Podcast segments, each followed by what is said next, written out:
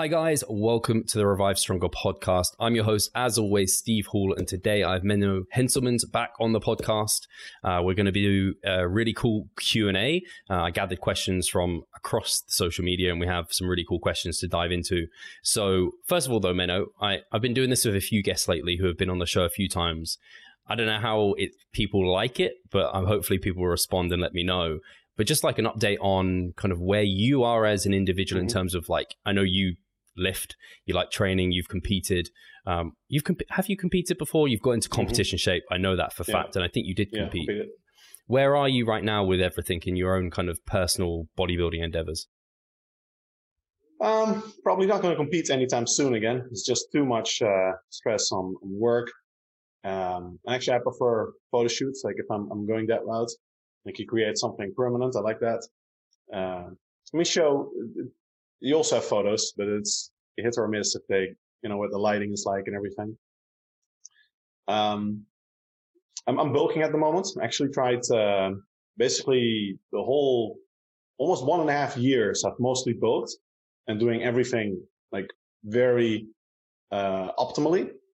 I made a few changes as well to some of the things I did nutrition wise. Like I used to, like being at a very low body fat percentage, stay there very long term, uh, and for convenience sake, at two meals a day. But like looking at my results, I'm actually thinking it's it might be a bit more detrimental than I thought to have just two meals. So I think I'm actually in pretty good shape uh, muscle wise. Like I'm at um like with a little bit of bulk now. Now I'm cutting, just doing a mini cut. I'm at ninety-two kilos. I'm at like ninety-five. Um, when uh, somewhat built up, which is not as lean as people are, um, as I'm used for, or, um, as I'm known for, but it's still, you know, I still have abs, and that's pretty good. I'm actually pretty happy with that. I think I'm actually up at least a pound or a kilo compared to before the bulk. And I think that's mostly due to the nutrition side, like the meal frequency. And before that, I may have actually spent too much time, uh, staying really lean. Like I was probably at the, spent a, maybe a good year or so at like seven percent body fat. And I think that I may have actually taken a toll, like not contest shape, but not far off from it. And, um, actually when I did the, the video with, uh, with Jeff Nippard in Bali, I was like, yeah, I used to look better. So yeah, it, it's actually changes. Really cool hearing, um, what you're doing. Cause obviously you stay up to date with what's going on. You're obviously a coach as well, so you're helping people try and get there, and you're known for trying to do things optimally. So it's interesting mm-hmm. to hear like you're even experimenting, trying new things. I think I've heard you think at least that you're very close, and I guess it's no mm-hmm. secret that for you're sure. very close to your generic uh, genetic limit, um, yeah. but it's cool to know that you've maybe gained some muscle mass just through kind of some and nutritional tweaks, which I mean nutrition I would say is generally one of the ones that for most people, I hope, is a little easier. So was mm-hmm. it just the protein frequency dosing through the day that you changed mostly there? Yeah, I think that has had the biggest impact, plus maybe detrimental effects of long-term being very lean. Yeah. So I think one of those, that, that's the thing I, with anecdotes like N S one, you never know, because I changed both at the same time. Yeah. So you true. never know which one was the, uh, which had more of an effect. And but you I do tend- think, uh, yeah, Sorry. the two meals was also like this, last year, like six months ago or so, there was actually a study that came out showing that uh, even if you have a very small third meal, it's probably not optimal. Like you actually need three substantial protein servings per day to get maximum gains. Okay. No, yeah, really interesting. And then just out of interest, I think you tend to have a smaller surplus. That tends to be your recommendation for more advanced trainees. Is that right? Is that how you went? Like uh, lean bulking. Yeah. Like stay, keeping it very lean. Not, not like... Uh, I do think a lot of people also, especially when they've become really lean, it's sort of addictive and they're too hesitant to, to bulk up. I see that a lot in clients. Once they've, they've tasted the shreds, yeah. then, um, you know, you, you don't want to lose it. But if you try to basically, you're, you're barely gaining weight. Like if you're not gaining weight, you're not getting muscle. So, uh, you do have to be putting on weight. But I do think that if you're, as a general rule of thumb, if you, if you see objective increases in body fat, like two weeks in a row, it's probably too much. Okay. And is that, do you measure that generally visually as well for body fat, or do you do calipers uh, or? Yeah, I like calipers, but yeah. using specific methods and instructing people how to use them and using the right ones is very important. Um, calipers probably I'm the most fan of. Waist circumference is actually not too bad, but yeah. someone has to have a steady diet. Otherwise, you know, with bloating and if they have like G I issues, then that can really uh, skew with the uh, the waist measurements. Yeah. And you're quite tall as well for people referencing your weight. You're like, you're yeah. over six foot? I'm six foot one. Six foot one. Cool. Yeah. Awesome. Yeah. Unfortunately. yeah. It spreads every, it spreads it all longer. Five, five foot eight, ninety-five kilos would be nice. yeah. Very nice. awesome. Menno, uh, I think, well, yeah, I'll, I want some feedback from the listeners so they can let me know if they enjoyed kind of just getting an update on where you're at. But, uh, so the first question that we've had come through was from Brett McGee. And he has asked, uh, I would like to know if there is any exercise science or nutrition research that is currently in the works or planning to be studied that's surprising or interesting to him. So anything interesting in the works? Um, there are a few things that, um, um, it depends on what you mean by like in the works. Like what I have personally in the works, I have a study on uh, intermittent fasting that's delayed due to Corona. We lost one of the cohorts. Uh, which really sucked, but I think that's going to be this year, like late this year, probably that we publish it. Diet break study, I've, I've talked a bit about that before, and it's now, it's basically echoing the results of the, the last diet break study, which wasn't too positive. Um, our results are, are very similar. Uh, in terms of upcoming research, actually, I think the Corona kind of uh, has had a, uh, a negative influence on the research uh, state, one of the many side effects. Because if I look at the amount of papers published, it's uh, it's uh, definitely a bit less than normal, I'd say, especially in terms of the, the things we really find interesting, which makes sense, you know, just like our study. Yeah. If you have a cohort, like longer-term study, uh, strength for knees, where it's very important that everything's the same, they're tracking their nutrients, uh, their macros, then if Corona happens, basically your study validity goes right out the window. Yeah. Absolutely. Actually, out of interest, Menno, so your your diet break study, it hasn't been published yet, has it? Not yet. No. no. Can can I ask questions about it at all? Or uh, a, li- a little bit, yeah. But, but so, it's probably going to be published, uh, or we're submitting it for publication. Bill Campbell's like working on the last edits. Okay. We're, um, uh, we have another round because when the we're almost ready for publication, but then the other diet break study got published, so we want to oh, right. test it with those findings, et cetera. Uh, and I think Bill has another few uh, things he wants to make clear, but cool. We're in the last edit round. Yeah. Yeah. I guess, I guess actually my question might be not totally specific to that study. It was, I had Jackson on talking about his, and I'd love your view on, because his cohort, they were kind of lean males. I'm not sure how lean, I, like in your head, you're like in my head, I was like mm-hmm. eight, like they're like eighteen percent body fat or something. So I was like, eh, that's not that lean. Were your guys and maybe girls in there as well, were they leaner? Uh, and do you think the diff- if they weren't, or if you think people were leaner, do you think that there would be differences for the diet breaks? Do you think they'd be like, I don't know, even negative mm-hmm. or positive? What what do you think might happen? Yeah, we didn't select a specific population for this, like obviously strength trained, but not a specific body fat range. So it's quite different. Yeah. I don't think we had anyone in, in like contest. That's actually also hard because they usually differ from other people. Hmm. So if you do a study on competitors, it's often a study uh, exclusively on competitors. It would be interesting to see if the findings differ, but as a general rule of thumb, I think if you don't have a very good reason why results would differ due to some factor, um, in research, you actually often see that they don't. Like maybe it's like interaction effects are actually quite rare in general. Like something causes an effect and another thing may also have an effect. But when there's an interaction between two things, you actually don't see that too often in biology. Um, so I don't think it would have a, a massive difference. Yeah, kind of the conclusion me and Jackson somewhat came to was you could almost, rather than extending your diet using those on the kind of within that phase of a contest prep, you could almost save them and use it towards the end of a prep, like eating up into shows, potentially reversing out if you were ready mm-hmm. early. Which, uh, yeah, it sounded like a more yeah. favorable strategy, and I know people use I'm, it. I'm actually a fan of that. Uh, if you have time, then it's also um, like psychologically, as long as you're you're staying lean and like the last weeks when you're you're increasing energy intake, um, you just feel much better. And I think for a lot of people, especially for female competitors, if you just have higher well-being and confidence for something like bikini or, or men's fitness model, your overall appearance and you know um, outlook, how you carry yourself is actually very underrated, I feel. It's not like, even with bodybuilding, it matters probably more than, than people think because, you know, we're humans. We don't see, We're not like a DEXA scanner that just goes like, yeah. you know, total fat free mass, uh, rank them. Uh, you know, you see an individual, and if, if they, they look gaunt and like, you know, they're, they're just standing there uh, and they're shredded, but they also look like they're about to die, then you probably just don't evaluate it that positively. Whereas if someone's like, you know, this, this radiant bloom of, uh, of well-being and muscularity, then they just catch your attention more. I think even for the bodybuilding class, but especially for like bikini and men's fitness, it has a big impact. Yeah, I can definitely attest to that. And the nice thing, I guess someone might argue the diet breaks are like practicing maintenance. So at the end of the diet, it becomes easier to transition.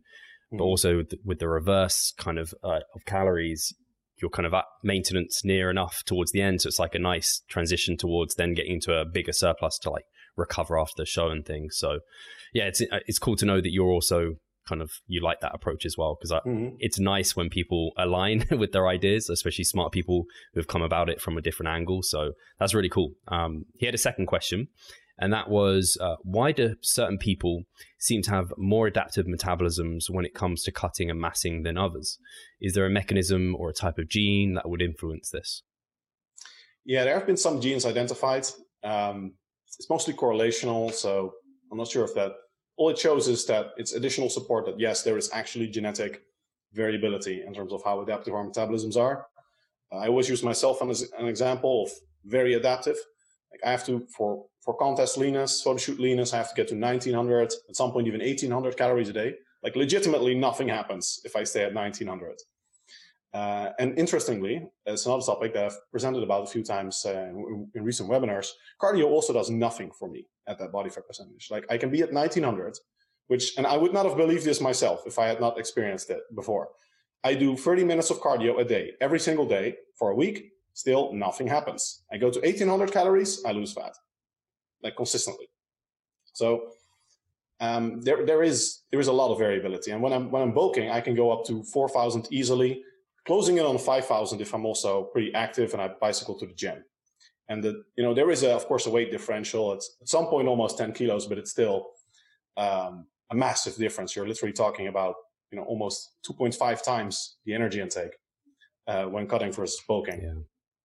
Whereas other people, I have one client, for example, who I think he, he like cuts on twenty-three hundred and bulks on twenty-eight hundred. Wow. So it's, uh, you know, very little difference. And if we actually, some, with some clients, I don't bother to make fifty, uh, fifty calorie differences in energy intake because it's within the margin of error. You know, if you, you your scoops are a bit bigger than you, you think, but for him, it makes a significant, consistent effect every time. Wow. fifty calories difference. So it's like there's almost no adaptation. And most research points towards NEAT and NEAT slash S P A, so non-exercise activity formogenesis slash spontaneous physical activity, which is the movement you make when it's not very conscious, like I'm moving my hands now. Those kind of movements explain the most. So that's basically uh, superfluous, redundant movement. And some people are more sparing with that than others, whereas others are very liberal. And typically also, if you get to a higher body fat level, the body becomes a lot more liberal with its energy expenditure. Whereas if you get very lean, um, you, you can actually notice, especially if you get contest lean, you become more like a zombie and your movements are really restricted to the, uh, to the, to the bare essentials. Even down to, like you said, even how you hold yourself, like posture wise, mm-hmm. and like even like your uh, gesture, like your facial expressions. I've even seen it with competitors where they're just kind of mm-hmm. like minimal movement as much as possible. Um, and actually, this brings me to a question. A lot of people talk about kind of when you're contest lean being quite cold, and they put it mm-hmm. down to like the body fat. And I've always thought, I think body fat may influence it. Well, I'm sure it does. But I've always thought it maybe is more adaptive of your metabolism, like just keeping you cooler. Is that, how, is that right? I don't know. Yeah, there are probably a few factors. And I've, I've experienced this myself um, very much. Actually, when I went on surfing holidays as a, during college, I could really notice what body fat percentage I was based on how cold I was in the water. So Uh, for one, there's less insulation. I'm not sure how much of a difference that really makes. Like if you compare an obese individual with someone shredded, yeah, it's going to make a difference. But, you know, within, say, twelve to eight percent body fat, you're, you're really not talking that much mm. insulation. So I don't think that's the main thing. There is a thermogenic effect for sure. And that's both adaptive thermogenesis and also the thermic effect of food. So typically, when you're leaner, you're also eating less. And as, you, as basically anyone can attest, if you eat very large meals, you typically get warmer and sometimes even like sweaty, and especially if it's warm food. So I think those factors together can actually explain pretty well why people are quite reliably um, more sensitive to cold when they're leaner. Yeah, I think I, I've seen someone somewhere talking about kind of taking morning body temperature as like a gauge of how much your metabolism has suppressed. Yeah, have you heard yeah. I've, I've, I've tried that as well. With, okay. uh, I know Berger Fagerli did a lot of experiments with that in, in Norway with his clients. It doesn't correlate that well. Okay. Um, for, for one, oral temperature or however you me- measure temperature does not correlate that strongly with core body temperature. Like you, you need to do the rectal measurements. Right. But even if you do that, um, body temperature, like internal body temperature, is not nearly as strongly correlated as you would think with metabolic rate. So me, for example, even when um, I'm very uh, at a very high energy intake, like forty-five hundred plus, my normal body temperature is often thirty-six point six or so, which is actually below normal. Like normal is like, most people say thirty-seven, but I think it's thirty-six point eight in, in research, or maybe even a little less. And mine's like, you know, zero point two below that. I, I have a fever. If, if I have thirty-seven, which most people would say it's normal, I have a fever. So I think for, for a lot of people, you see that, that the, the measures are quite different. Plus, they also don't change that much over time. Like someone's um, body temperature may stay almost the same throughout contest prep with, with like minimal effect, whereas their metabolism tanks quite hard. Yeah, interesting. Yeah, it's always something. Uh, I'm similar to you in that I adapt hard down and quite hard up. Maybe not quite mm-hmm. as extreme as you do, because I think yours is yours is a little bit more extreme than mine. And I wonder if actually, inter- I wonder what your take on this would be. I was just thinking for like genetics for bodybuilding, being less adaptive to me sounds like a favorable thing, because then massing is comfortable and it doesn't get, I don't know how uncomfortable you get, but my appetite to keep up with four thousand plus calories is not fun. And then yeah. obviously cutting on less food is never a fun thing. So yeah, is that, would you agree with that? Definitely. My appetite's also hugely adaptive. When I'm lean, I have, I literally have the largest appetite relative to body mass of anyone I know. Uh, I, even not relative to body mass, actually. Uh, there's, there's always, when I have my P T courses, we do one meetup, or pre-corona we used to do, when people from all over the world fly to usually Amsterdam. And we have a day with like seminars, and then afterwards we go out for all you can eat sushi. There are always a few people that are like, oh, I know Menno likes sushi, so I'm going to challenge Menno uh, and see how much we eat. And I'm always like, sure, let's do it. Um, and I just eat normal, and I eat lots of like fillers and veggies to make sure I don't eat as much. And then usually what happens is at some point they, they're like, oh my God, I'm full. So, okay, so I give up, and then I'm still eating for another half hour. So, but that's when, when I'm bulking, especially the past year, when I'm bulking like long-term and like six months of forty-five hundred plus calories, yeah, it becomes force feeding. Like I'm, I'm using shakes. And uh, it, it's not fun anymore. Do you have, like, what are your strategies? Like, is it liquid calories? Do you kind of try and avoid as many whole foods? I guess fiber, you keep that under control. Is there so, any strategies you have? I want to keep it super healthy. Um, actually, I have a big genetic risk of cardiovascular disease. Okay. Um, so genetically. So I, I want to keep it super, super healthy. I actually notice, like, if I eat more saturated fat, my cholesterol goes um, bad really quickly. Much more quickly than you would expect, uh, and much more quickly than I see my own clients often. Um, so I keep it super, super healthy. Still want to get the fiber in. Almost always just whole foods. Like white rice for me is like as cheat food as it gets. And uh, yeah, that, that complicates things. Yeah. So lots of nuts, lots of liquid calories. Um, if you tolerate chocolate, which for me is like acne breakout instant, but if you tolerate chocolate, then Uh, chocolate's great, and chocolate with nuts and just mashing it together, like hazelnuts, chocolate, some sweetener, and just make like a, a big bowl that can be like a fifteen hundred calorie, just chocolate hazelnut bowl. Uh, that, that works well.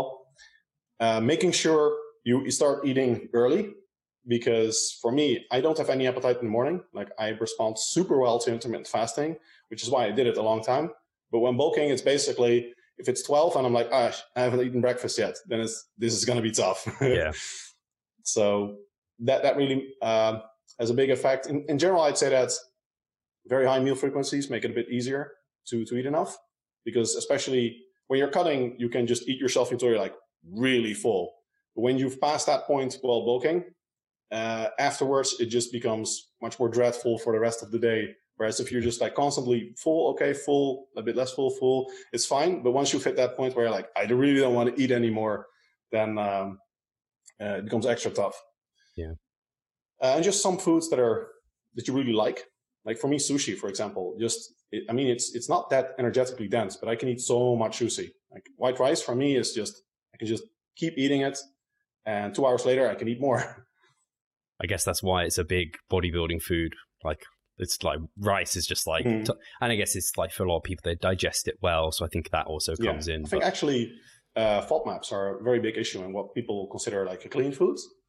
Um, like white rice is something basically nobody at, has adverse G I reactions yeah. to, whereas a lot of other foods, so broccoli is a bit mixed actually, but some other foods, you don't see many um, bodybuilders eat cabbage, for example, even though it's super satiating, super nutritious, super cheap.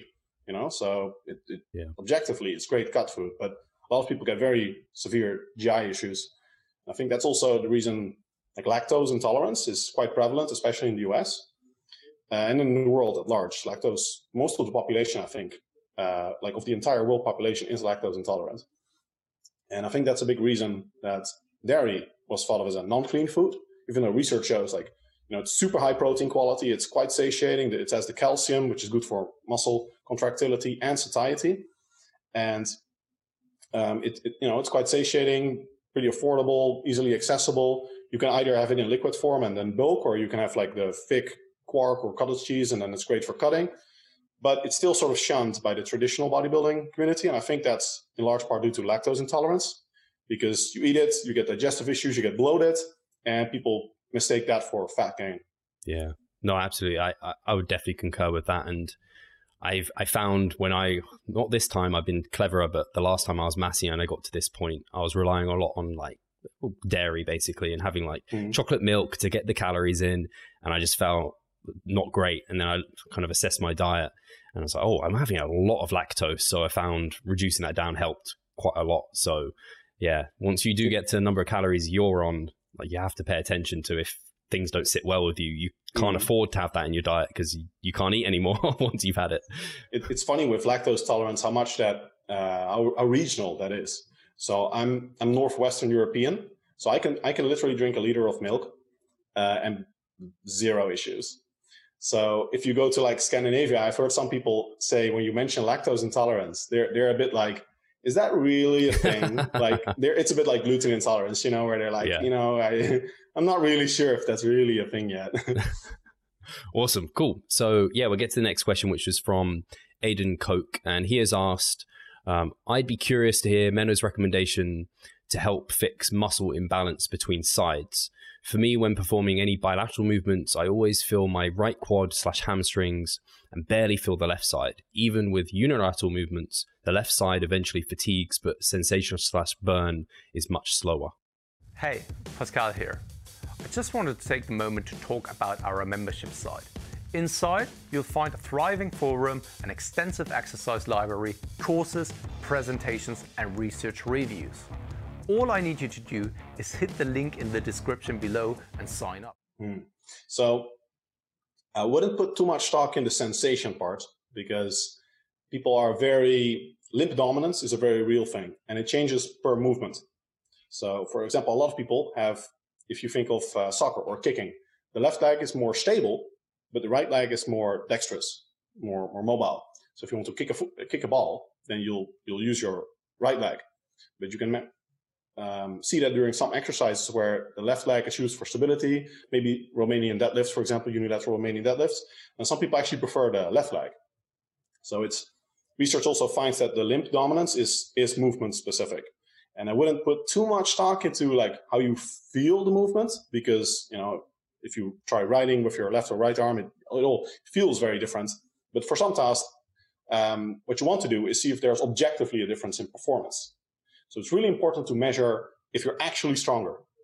And also, if there's actually a size discrepancy, because I can't recall how many clients I've had that say, yeah, my right arm is so much uh, more dominant than my left arm. And I'm like, okay, let's do the measurement, test the strength. And it's like, it's actually the same size. And, you know, it just looks a bit different. Like the insertion points may be a little bit different. Actually, it's the same size and your strength is really not that different. Like it's normal. There's always going to be a strength asymmetry.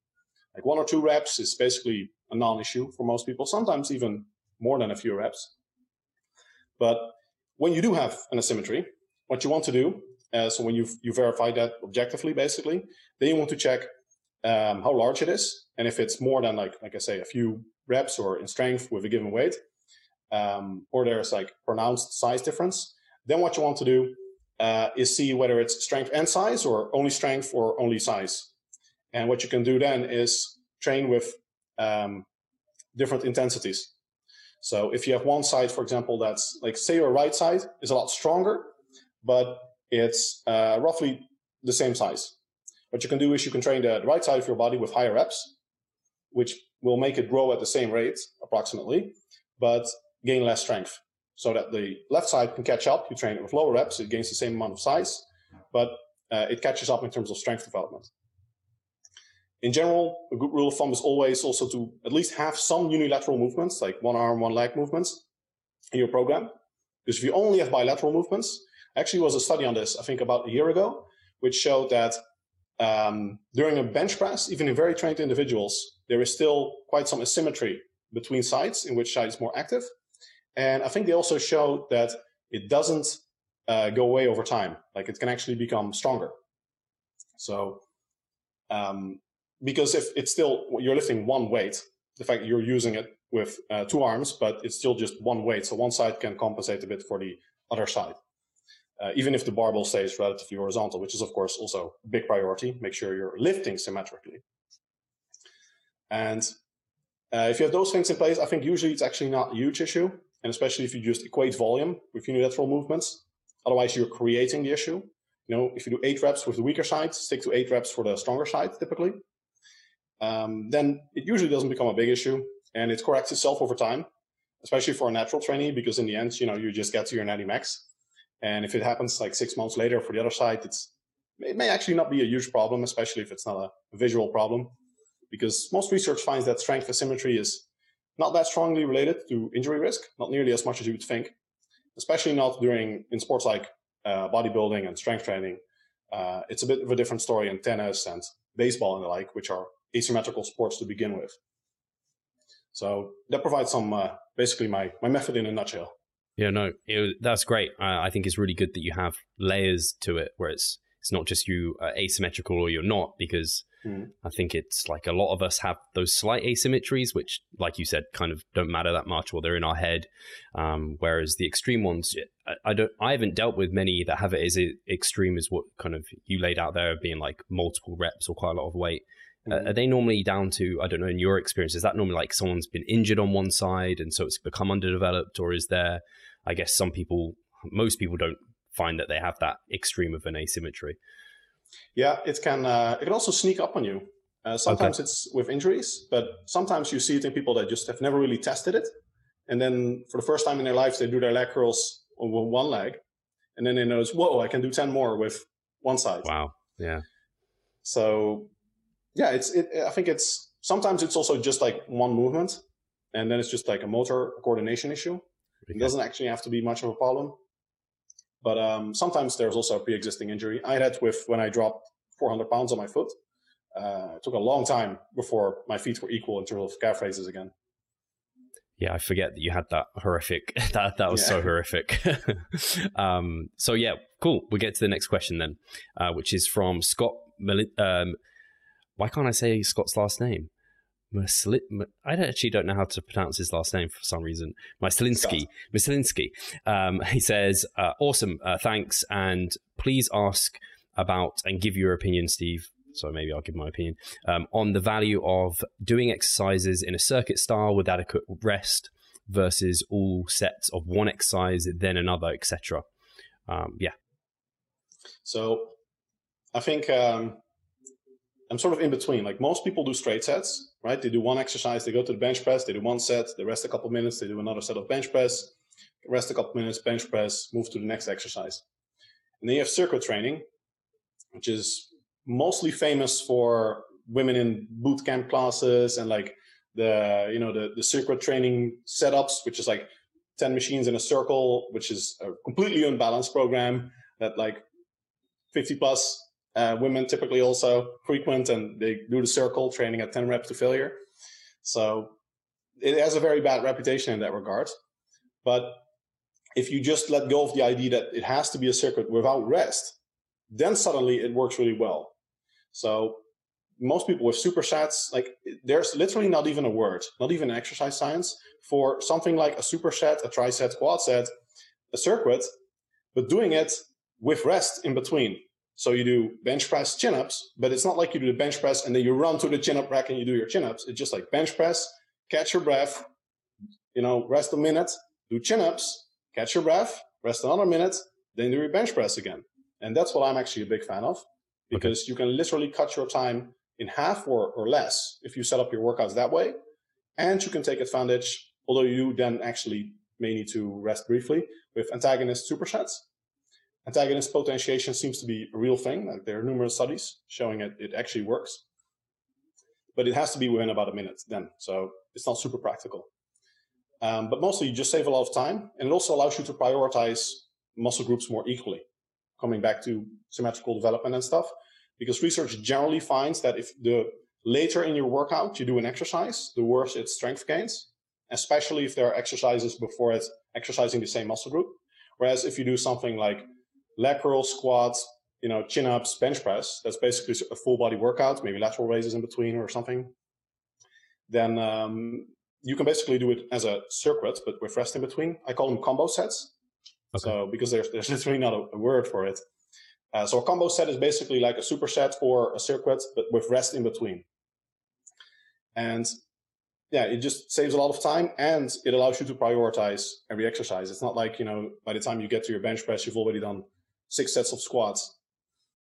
No, that's that's really interesting, actually. I've never heard of, um, yeah, I've never heard, well, actually not heard of it. I, I know it, but I've never heard it described like that, where it's like, we know if the first exercise you do within a workout routine, I mean, you can just inherently know that's going to get the best from mm-hmm. you because you're your freshest. So actually by spreading things a little bit more equally through the workout, you can kind of potentially get a bit from both. So uh, yeah, I, I never thought about it like that. That's really cool. Uh, and yeah, like you described, when I hear circuit training, I think of like how gyms were first developed and all the machines, and they were kind of developed for you to just like go from one machine to the next machine and just like top trot along, which yeah, has uh, a, a bad reputation probably for a good reason for hypertrophy. Um, but yeah, I've never used combo sets, and I, I tend to recommend for clients to do them kind of uh, like, if you're doing bench, you do your bench, then you do your pull-ups, and then you go to what have you. I can see both absolutely working. Um, I, I like the idea that, I guess you could argue that for an advanced individual or non-technique heavy lifts, there's not much of this, kind of like doing the same movement and kind of you're in the groove with that movement, so you don't mm-hmm. kind of switch in between. Um, I don't know if there's anything to kind of the build-up of like, I, I know you're kind of uh, down the mechanical tension route, kind of so cell swelling and stuff like this, so you get a bit of a build-up of metabolites if you kind of do all your bench in one go versus spreading it to another exercise. I don't know if you have any thoughts on that. Well, it, I think it basically comes down to rest intervals. So research at this point is, is quite strong that actually longer rest is better yeah. because it allows you to do more work. And with combo sets, especially if you do your whole workout in like one, actually I set up many of my workouts that way. Basically the whole workout is one or two combos. And that means you can have very long rest periods. So when I'm in the gym, actually, what I do now is I go to one exercise, I do one set, and then basically I just move to the next one. And by the time I get back to the first one, I've basically done half or a third of my workout if I do three sets per muscle group. Uh, and it means it might actually be like ten, sometimes twenty minutes rest for the same exercise. And I can, uh, even then I have poor work capacity, so I, I won't hit the same amount of reps typically, but I can come very close. Whereas even after two, three minutes, sometimes my reps cut off in, in half. So I think actually uh, it would be more of a benefit to have longer rest. And uh, even if that comes with like less cell swelling and stuff. Okay, cool. Yeah, I guess the in my head, I'm thinking you're that guy in the gym now that's like hogging every machine. I guess the practical. So I, I never concerns. hog anything. I just go from one to the next. No, yeah, and I, I move away. So cool. I just no, see that, if it's still there. That's interesting. I, have, I haven't heard anyone kind of describe it that way, so um, that gives me some food for thought for sure. Um, so yeah, Scott asked another question where he said, um, uh, "What did he change his mind about after training slash living with Doctor Mike?" Um, He says, specifically, did he change his mind on the value of periodization slash deloads, set progression at all? Um, it, it contributed to my bulking um, experience. I was already bulking before, but it actually contributed to, to bulking a bit longer. Uh, having talked to Mike, he was also very much of the opinion that it can be beneficial to have these longer bulk phases, um, more like traditional bodybuilding, I guess. So that definitely played a role. Uh, we had a lot of good discussions on exercise technique. I think we're we're generally, with a lot of things we're on board, we're both we're both pretty strict on technique. Um, yeah, I mean, not like super big um, things. The meal frequency also, he definitely uh, was on the same some camp. But funny enough, when I went away with Mike, uh, we were really good friends, and we talk about uh, mostly non-fitness stuff. Okay. So it's it's actually really funny with, with Mike and I that we're known as having relatively big differences in opinion about training and nutrition, um, especially at the top level where you see that you know most people tend to converge more towards the same sides. Um, but we have you know quite some differences of opinion. But if we talk about anything else, we have shockingly similar uh, opinions. Like I actually um, I once joked, and I, I pretty much stand by that. Like if I had to nominate one person as president. Like dis disregarding how it, they'd actually function politically, whatever, but just in terms of like opinions of society and what, how they would structure things, I would probably make Mike president. Like the politically and philosophically, we have enormous overlap in beliefs. Cool. No, that we need that as like a soundbite now, so that everyone can, can get that from you. That's really cool. I know he. He, you're, I don't think you're as open with yours as he is. He shares his quite openly on Instagram and things. And mm-hmm. yeah, uh, that's cool that you align quite well. I think, that, yeah, I mean, that makes for good friendships, let alone the divergent opinions on kind of exercise science and everything, which I know you respect one another greatly, which, and you need that actually. I think it's great because that's what helps like evidence-based practice get further to the truth when people have different ideas. And I think, people like black and white answers, but it's it's just not that way. And there's many, I guess, I in some ways I hate this phrase, but it works well in this case, like many roads to Rome in some ways. So, uh, yeah. so um, yeah, he actually had one more question, and that was, how does Menno program differently for enhanced individuals? Uh, more everything. So uh, I also, sometimes I joke about enhanced lifters, but I actually think that like hardcore bodybuilding is is much more serious and um, respectable even in that way when you're talking at the enhanced level, because you have more volume, more protein. I actually think protein needs, the reason bodybuilders typically eat so much protein is because they're enhanced. And I think it actually works if you are enhanced. It makes sense, right? Because there's always this debate. Some people say, well, nitrogen retention is higher, yeah, but protein breakdown rates are like, like this, because it's not like the body you know, just breaks down protein for no reason. It breaks down protein to remodel the tissue typically, unless you're starving. And protein synthesis rates are like this. And enhanced, they're like this. So protein synthesis rates increase manyfold. And, you know, if you get a little bit of a decrease in protein breakdown, that's not going to change protein recommendations that much. So I think protein intakes for enhanced trainees are, are much higher. The energy surplus you can use, like this is something that anecdotally I, I stand by pretty strongly. I'm, I'm always very skeptical of what I see in my own clients, but when the lean bulk I talked about with natural trainees works super well. If you add more calories, you get the same thing that you see in research. You add a lot of fat and really not much muscle. Enhanced trainees, completely different story. You add more calories, weight rises more. Calipers still aren't budging. More calories, more weight gain. Calipers still aren't budging. So yeah, it's very different. It's just more aggressive in every way, like more volume, more calories, more protein. Uh, just, you know, much more intensive training. I think the things like training twice a day, they become much more relevant when you're getting to that kind of training volume. So it just, yeah, much more hardcore, basically. That, yeah, I mean, that sounds about right. Uh, I know I, I have heard different opinions on the protein thing, which is really interesting. And actually that relates to someone else who had a question, which is about your kind of um, your recommendations on protein, whether they've changed in that. I think that they were saying that your opinion is normally lower than the general recommendations you see out there, like maybe less than one gram per pound, I assume then. Is that right? Yeah, I'd say that it depends on what you define as like the general recommendations. Yeah. Because there hasn't been a single study still showing any benefits of more than one point six gram per kilogram per day protein under nutrient timing and energy controlled conditions. And I realized that last month there was a new meta-analysis seemingly showing benefits all the way up to, I think, three point one gram per kilogram per day. But it had, I think, one hundred five studies or something, and only four of those, not sure about the exact numbers, but something like that, only four of those actually had all factors equated within the same study.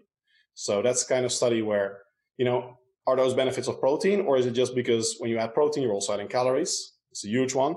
And you also see that studies where they add the protein, like post-workout, for example, if they didn't have post-workout feeding, or if they were training fasted in one group and they added protein pre-workout in the other, those things can also have an effect. So you're basically aggregating the benefits of more calories, better nutrient timing, and more protein. And, you know, that doesn't mean it was the protein that had the beneficial effects. So yeah, I still generally one point eight per, one point eight gram per kilogram per day, except for like enhanced trainees, people with muscle memory, then I, I go higher. Hi guys, Steve here. Just wanted to take a moment of your time to remind you of our online coaching service.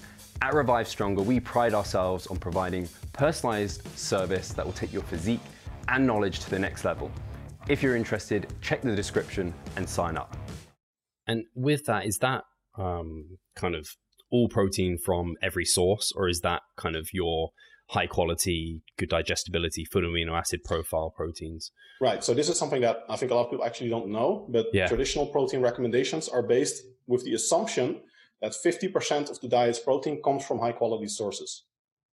So that's also exactly what I tell my clients. At least fifty percent of every meal's it's per meal, right? Because, you know, if one meal is only uh, gelatin or something, it's, it, it still cannot necessarily compensate for other meals. So it's fifty percent of each meal's protein target has to be from high quality sources. And this is typically not really much of an issue, except for vegans. Then it's a very serious issue. And then you get into very different protein recommendations depending on which foods exactly they do eat. For example, if they're okay with eating bivalves, or if they're lacto-ovo, uh, or truly vegan, uh, if they're supplementing protein powders. Um, yeah.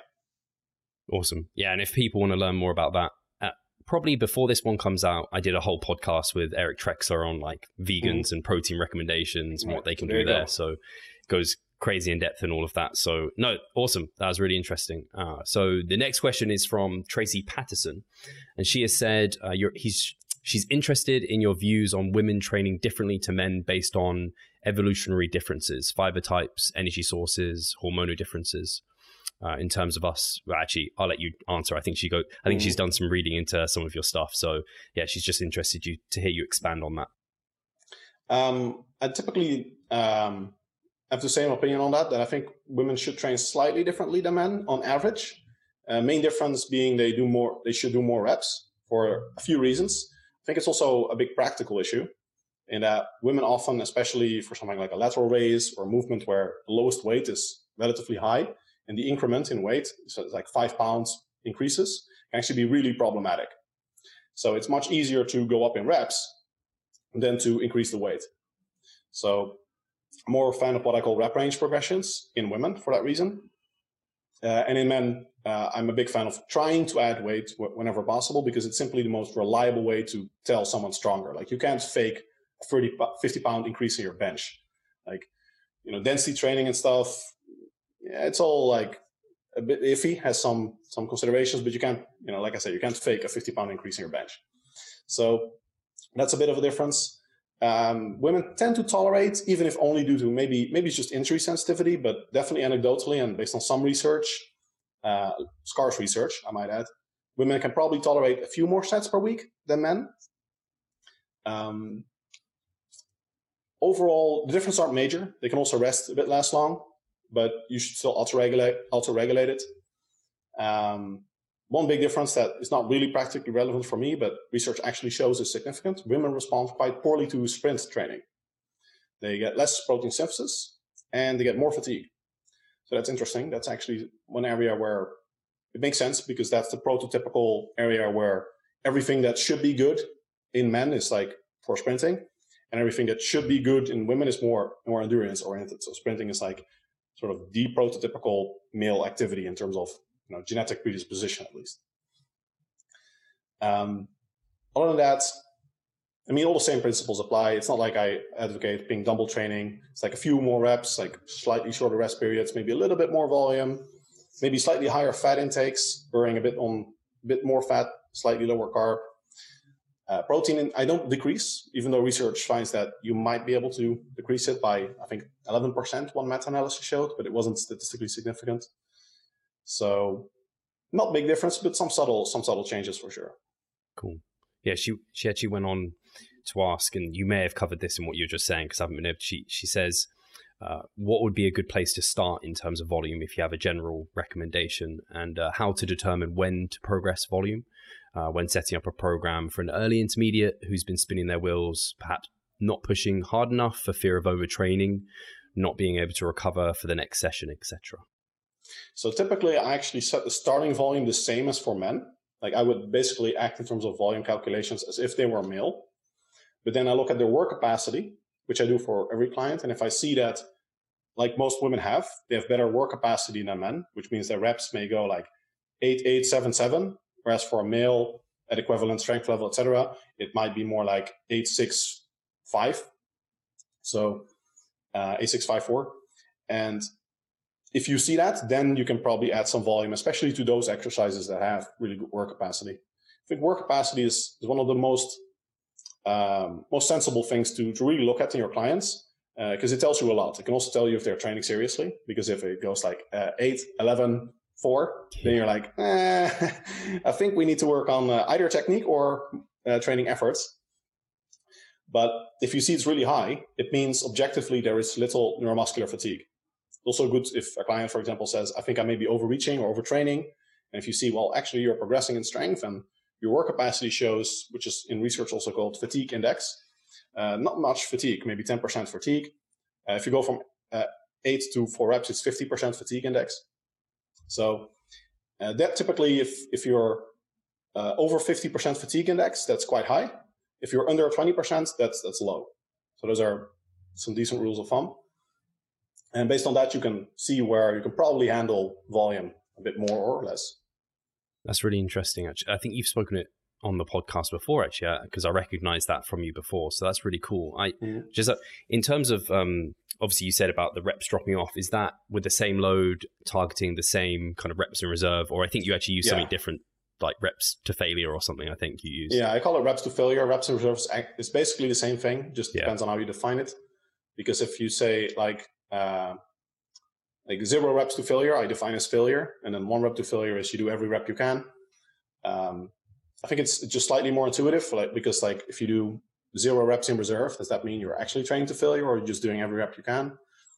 Um, so it's basically the same uh, same thing as reps in reserve, uh, which is a big improvement over rating of perceived exertion. Because if you're actually just rating perceived exertion, it's very fallible. Like it changes with Uh, if you're listening to music, uh, changes between individuals, where some people are like, it's just a flesh wound, I wasn't numb. And uh, other people are like, it's, uh, you know, it's, it's unbearable. I couldn't push for another possible rep. Um, or, and, you know, they, they give it a very different R P E rating, even though they're go- both going one rep to failure. So uh, it's basically the same thing as, as R- RIR. Yeah. So is that, sorry, just to confirm, was that so that in those examples, it's the same load for the same Uh, reps to right. failure. Yeah, yeah, yeah, yeah. You need to do the same same weights, otherwise you, you have no information pretty much. Yeah. Uh, you technically also need to standardize the rest interval, but my experience is that if you tell people to rest until they feel recovered to perform maximally again, which is what I often do if, if time is not a limiting factor, then it's um, consistent enough. Like people, research also typically shows that people are relatively consistent. They do tend to rest longer as they get fatigued. Uh, later to the end of the workout, but it's it's not a huge difference, and people do it very similarly. Cool, perfect. Right, we get to the next question. Uh, so, actually, I don't think I did ask this, but I was there was a time when it came up where I almost did. So it was R S D, and he asks, Does Menno ever add sets week to week? What criteria does he use if he does? So I guess you maybe just answered that. yeah, yeah. So I'm not, I'm not a big fan of like um, block periodization, I guess you could call it, where you're just sort of ramping up sets. Um, so I use different methods from from Mike, for example, in this regard. But uh, I use things like work capacity to see if we add a set, and then typically that set's there to stay for at least a certain period and to evaluate how they respond to that. Okay. Uh, actually, I'm, I'm generally a big fan of looking at more long-term changes to see how someone responds, because, because I think it's it's so difficult to see in, in one week if someone's handling a particular volume well or not. Cool, perfect. Um, the next question is from Instagram, actually. So I just got, I pulled a bunch from there. Uh, actually, one of them, because we've talked about it, I'm going to ask it. Would you ever go vegan? I'm actually interested to know as well. No, probably not.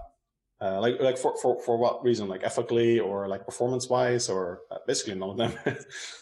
Yeah, I know. For me, it, it's very challenging as a bodybuilder, actually, because like you said, yes. There's a lot of complications. It's getting better.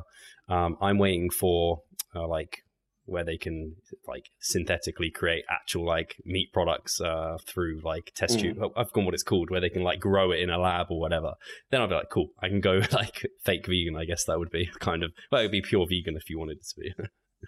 Yeah, uh, I think also environmentally and uh, ethically, there, there are some things you can say for both sides. But main thing environmentally is that the production method of the meat is much more important than eating meat or not. So you can actually make meat very sustainable. And like, I don't know the details, but you can make a certain uh, farm or ecosystem set up in a certain way that's actually very sustainable. Um, and you're still eating meat. On the, do you have much knowledge on the ethical side? I'm just interested. I don't know if it's something that it's like something you've looked into a major. Yeah, there are, I mean, there, there are quite some arguments you can make for, for both things. Um, well, one big thing to note is that also environmentally, the effect of eating meat is, is not that large. And especially if you factor in if someone uses good production methods. So if you compare it, for example, to using the dryer, I think using the dryer statistically on average is like three or five times more influential. Uh, if you're using a car, also sim- similar story, much, much more influential. And which also, if, if we're looking at, it, it becomes very difficult, I think, when you're basing life decisions on environmental impact as an individual, because having a child is by far, like, like literally, if you look at a graph of like a few things like dryer and stuff like this, and then having a child is like here, because you're creating another human being that for, you know, approximately eighty years is going to produce carbon dioxide and various other methane gas or whatever. And uh, they're also going to use the dryer. They're also going to use a car. Uh, they may not be vegan, and et cetera, you know? So um, if, if you really wanted to, uh, like if your main argument was we all should live in such a way not to Uh, put any strain on the environment, then, you know, by that benchmark, someone that has, say, two children is always going to be a worse person than someone that has one child and actually uses a dryer, takes the car, eats lots of meat. So I- I'm not sure how, uh, how well you can use it. Also ethically, in terms of like animals, I think most of ethical systems, they move more towards, uh, uh, you know, like the Bible and, and Kant's, um, a categorical imperative, basically act towards others as you would want them to act towards you. Uh, well, animals have absolutely zero issue with killing you and eating you. So in that regard, there's also the question of whether you should spare life. And then if you spare life, you know, where do you draw the line? Should we spare insects, for example? What about uh, things that actively hunt on us, like uh, uh, bugs that ha- uh, have malaria or insects? So I think, I think it's um, a bit gray. And uh, it, it can certainly be admirable uh, to be to go vegan, but there's also definitely people that uh, do it for that reason and, you know, see it more as like a virtue signaling and uh, par- parade with it. And that I'm definitely not a fan of. Yeah, no, for sure. It's interesting because it's it's in my life quite a bit because my girlfriend's vegan. And uh, so like I, I see it a fair bit, and obviously it's just getting bigger and bigger, so I'm always interested, especially from an evidence-based perspective, because unfortunately a lot of like we see like the Netflix documentaries and things like this, and they're just, it's not a good source of information for it. So I'm always yeah. I, I've done a ton of digging, so I'm always interested to hear so someone who has an evidence-based perspective wh- where they li- lie with it. So very interesting to hear your thoughts. I think we probably have time for one more question. So um actually this I guess uh, it lies into something we were talking about already. It was, how do you define failure? And then how much fatigue difference between, as say, zero R A R to one to two to three? Right. That's a good question, actually. So a lot of people, um, when we talk about failure, they don't really define what they mean by failure. And typically it's because when you just say failure, researchers typically mean by that what they call momentary muscle failure, which means it's not about effort or anything. Like, it's objectively impossible to complete another rep. That's momentary muscle failure. So the muscle is simply incapable of producing the amount of force needed to move a given resistance uh, against gravitational resistance. So, or given weight against gravitational resistance. You have to define, separate that, which is also a little bit of an artificial construct, right? Because there are scenarios maybe where, you know, is it really physical? Or if you had put a gun to someone's head, they could have done another rep. And then there is, which brings you to volitional failure, which is the, the point people stop us at. And volitional failure is a big issue in exercise science because it varies a lot between individuals. So there are people where they're they're already doing partials, for example, with chin-ups, and they're like, the, the chin's still like getting there. It's close, it's close. Like, I'm not at failure yet. And there are people like, whew, I'm, I'm getting a sweat. I'm, I'm, I'm done. Like, I hit failure, you know? So volitional failure is a much more subjective indicator, and it is very strongly affected by someone's motivation level. So in terms of like reps in reserve, reps to failure, it can be much more variable. Momentary muscle failure is relatively consistent because you need pretty extreme measures, like putting a gun to someone's head to, to really affect it, if you can affect it at all. And um, like I said earlier, you need some method. If you're using R I R, or reps to failure, you need to define what actual failure is, because like I say, if you're saying no reps in reserve, it, does that mean like actual momentary muscle failure, or does that mean you're just not doing any reps you think you can do? And then also the question is, how experienced are they? If, you know, if you think you can do another rep, uh, does that mean there's a li- high likelihood that you actually couldn't do that rep? And the best way to learn that, in my experience, is simply experience. So you just need to go to failure um, in your, your training career. And then typically once you've learned that, uh, it's a skill that you, a bit like bicycle riding, it's you, you know the feeling and you have a pretty good idea. So it doesn't have to be super complicated. But it is definitely important to, to know these definitions, both for interpreting research and for instructing clients on how much they should push themselves. Yeah, no, definitely. Because I think I think I maybe even asked Brad kind of like, what's the definition of failure? And he was like, he was like, there isn't actually one definition within research. There's like, mm-hmm. di- like different people um, and different researchers have taken people in different ways within studies. So even I think it was interesting that like sometimes people obviously, and I guess in studies this has been shown, where people aren't truly going to what they believe is failure. It's almost like, oh, maybe we can even leave more in reserve than we thought as advanced training. Mm-hmm. Who knows if it's applicable, I guess. Yeah. This is actually, this is a big, uh, big pet peeve of mine, in that you, sometimes it's implicitly wrong in research, because you see a study protocol, for example, that said subjects completed uh, four sets of eight reps at eight R M training to failure. That's impossible, yeah. Right? There is no way, if it's your actual eight R M, you can do it once, maybe twice. Maybe women sometimes can do it three times with ten minute rest in between. But there is almost no individual on the planet that's actually going to be able to lift their eight R M four times in a row. And especially not if it's like, you know, two minute rest period. So it's really annoying, because then you don't, it, you don't really know where it's wrong. Yeah. Like, are they, were they just not hitting their eight R M? Like, were the reps dropping off? And then if that's the case, did they count it as eight reps in terms of the volume tracking? Because if it was volume equated, then that changes things. So yeah, that's that's a big issue still in research. I assume, Menno, you also, when you're talking about failure, it's kind of like, I guess, form failure also comes into it. Is that something I imagine you're a fan of? Yeah, you can also define technical failure, which is the point at which your technique breaks down. It's also a little bit more subjective slash arbitrary, because you have to define yeah. what good technique is. And a lot of people will mistake velocity with good technique, in my experience. So they they will stop when bar speed starts slowing down a lot, and that's that's not necessarily bad technique. In fact, it's a prerequisite for maximum uh, mechanical tension in the muscle fibers, because fibers cannot produce maximal tension and move at high velocity at the same time. It's they're inversely correlated. So yeah, if, if you define it well, for example, I definitely say that you should stop squatting, for example, if your, your back starts rounding. But then there's also the issue of, did your back start rounding because you weren't paying attention to it? Or is that really what happens when you're going to failure? Because if you look at high-level lifters, they don't reach technical failure typically before they reach muscle failure. They just reach muscle failure.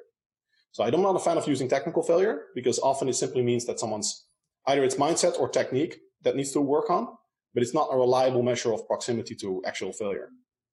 That's really interesting. It's very true. If people aren't concentrating, it's, it's easy to fail way before your muscles have actually given up, because yeah. like yeah you've just misgrooved it because you weren't concentrating on the set at hand. So that that's actually a, a really good point. Cool, Menno, we have uh, come to an hour now, so yeah, thank you for this great chat. It's been really cool doing this Q and A with you, uh, hopefully, and I well, everyone's enjoyed it, I'm sure. Uh, if people want to kind of keep up with you, um, I'm sure majority of them are already following you over on social media and over at your website, and they know where that is, but so they know. Mm-hmm. And if you have anything exciting to announce or anything like that, I know you said you've got your diet break study coming out.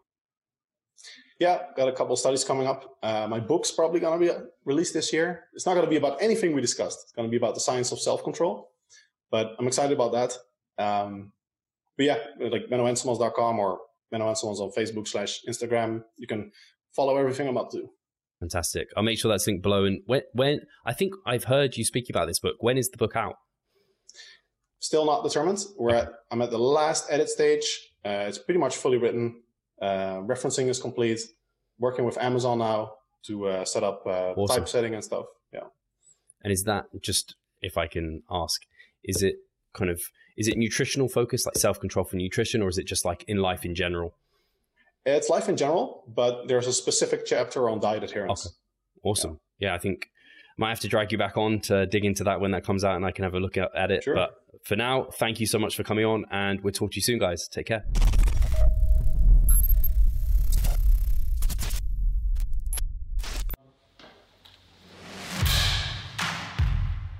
So I'm Steve Hall, founder of Revive Stronger and a coach of Revive Stronger. My name is Pascal Flor. I'm the co-owner of Revive Stronger and also a coach, of course.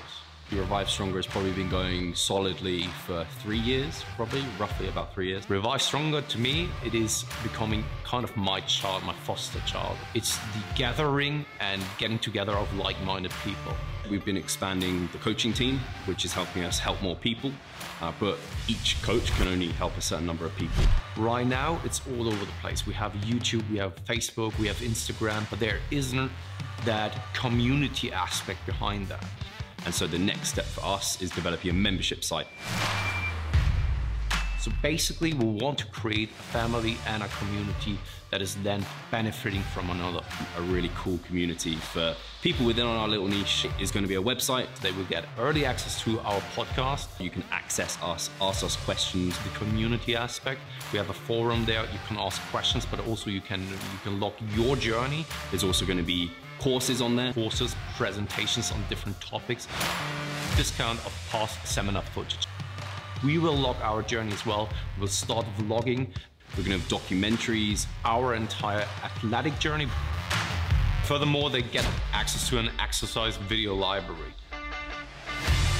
The exercises that we love for hypertrophy and maximizing hypertrophy, we're going to go through those in depth, telling you how to execute them. We kept them concise and also mobile friendly so that you can watch them in between your sets.